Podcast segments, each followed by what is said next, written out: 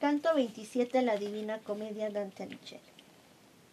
Habíase quedado derecha inmóvil la llama por no tener más que decir, y ya se había alejado de nosotros a la indicación del dulce poeta cuando otra que seguía detrás nos hizo volver la vista hacia su parte alta a causa del confuso rumor que brotaba de ella, como el toro de Sicilia que, lanzando por primer mugido el llanto del que lo había trabajado con su lima, lo cual fue justo, bramaba con las voces de los torturados en él, de tal suerte que a pesar de estar construido de bronce, parecía realmente traspasado de dolor.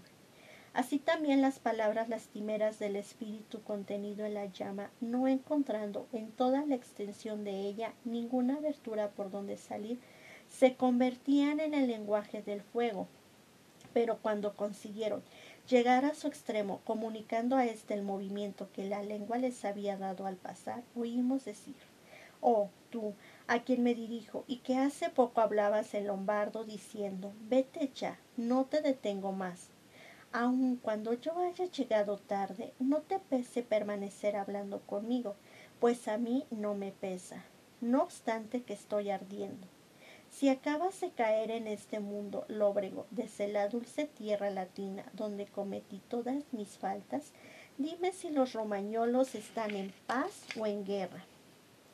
Pues fui de las montañas que se elevan entre Urbino y el yugo de que el Tíber se desata.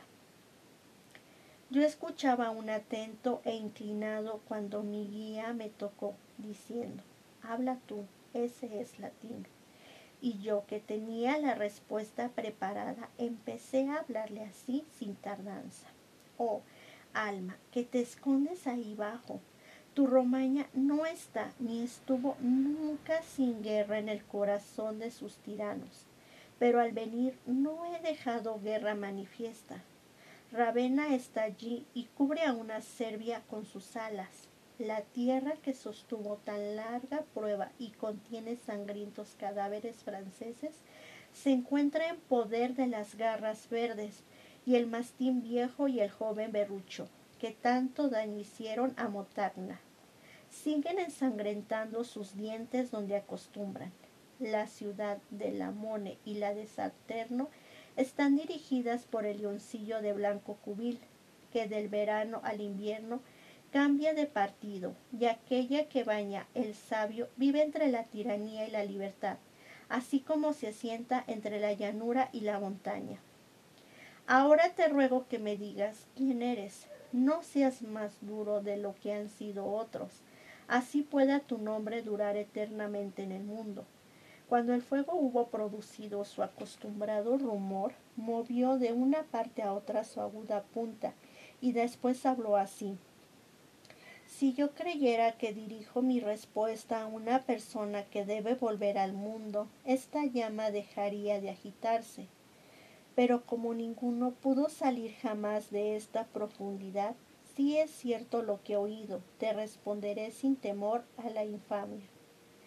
Yo fui hombre de guerra y luego franciscano, creyendo que con este hábito expiaría mis faltas, y mi creencia hubiera tenido ciertamente efecto si el gran sacerdote a quien deseo todo mal no me hubiese hecho incurrir en mis primeras faltas.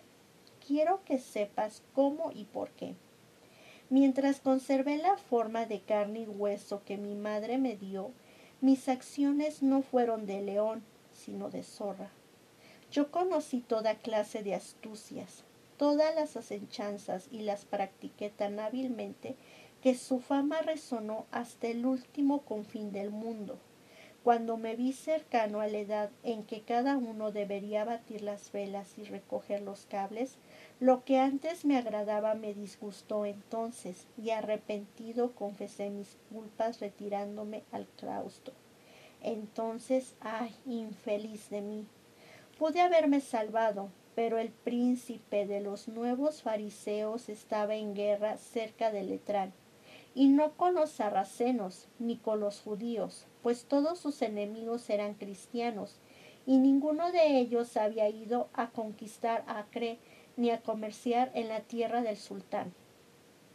No tuvo en cuenta su dignidad suprema ni las sagradas órdenes de que estaba investido, ni vio en mí aquel cordón que solía enflaquecer a los que lo llevaban, sino que, así como Constantino llamó a Silvestre en el monte Soracto para que le curase la lepra, así también me llamó aquel para que le curara su orgullosa fiebre.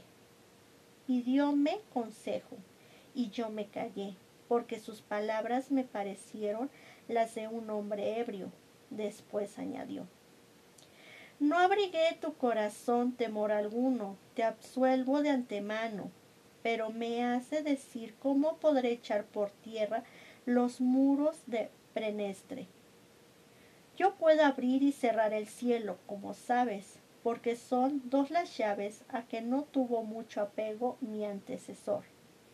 Estos graves argumentos me impresionaron y pensando que sería peor callar que hablar, dije, Padre, puesto que tú me lavas del pecado en que voy a incurrir para triunfar en tu alto solio, debes prometer mucho y cumplir poco de lo que prometas.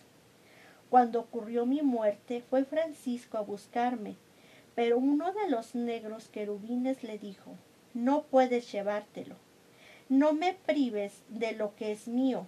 Este debe bajar a lo profundo entre mis condenados, por haber aconsejado al fraude, desde cuya falta le tengo asido por los cabellos. No es posible absorber al que no se arrepiente, como tampoco es posible arrepentirse y querer el pecado al mismo tiempo, pues la contradicción no lo consiente. Ay de mí, desdichado. ¿Cómo me aterré cuando agarrándome me dijo, ¿acaso no creerías que fuera yo tan lógico? Me condujo ante Minos, el cual se ciñó ocho veces la cola en derredor de su duro cuerpo y mordiéndosela con rabia dijo, ese debe estar entre los culpables que esconde el fuego. He aquí, porque estoy sepultado donde me ves, y porque gimo bajo este vestido. Cuando hubo acabado de hablar, se alejó la plañidora llama, torciendo y agitando su aguda punta. Mi y yo seguimos adelante a través del escollo hasta llegar al otro arco que cubre el foso donde se castiga a los que cargaron su conciencia introduciendo la discordia. Hasta aquí termina este canto, ¿no? Se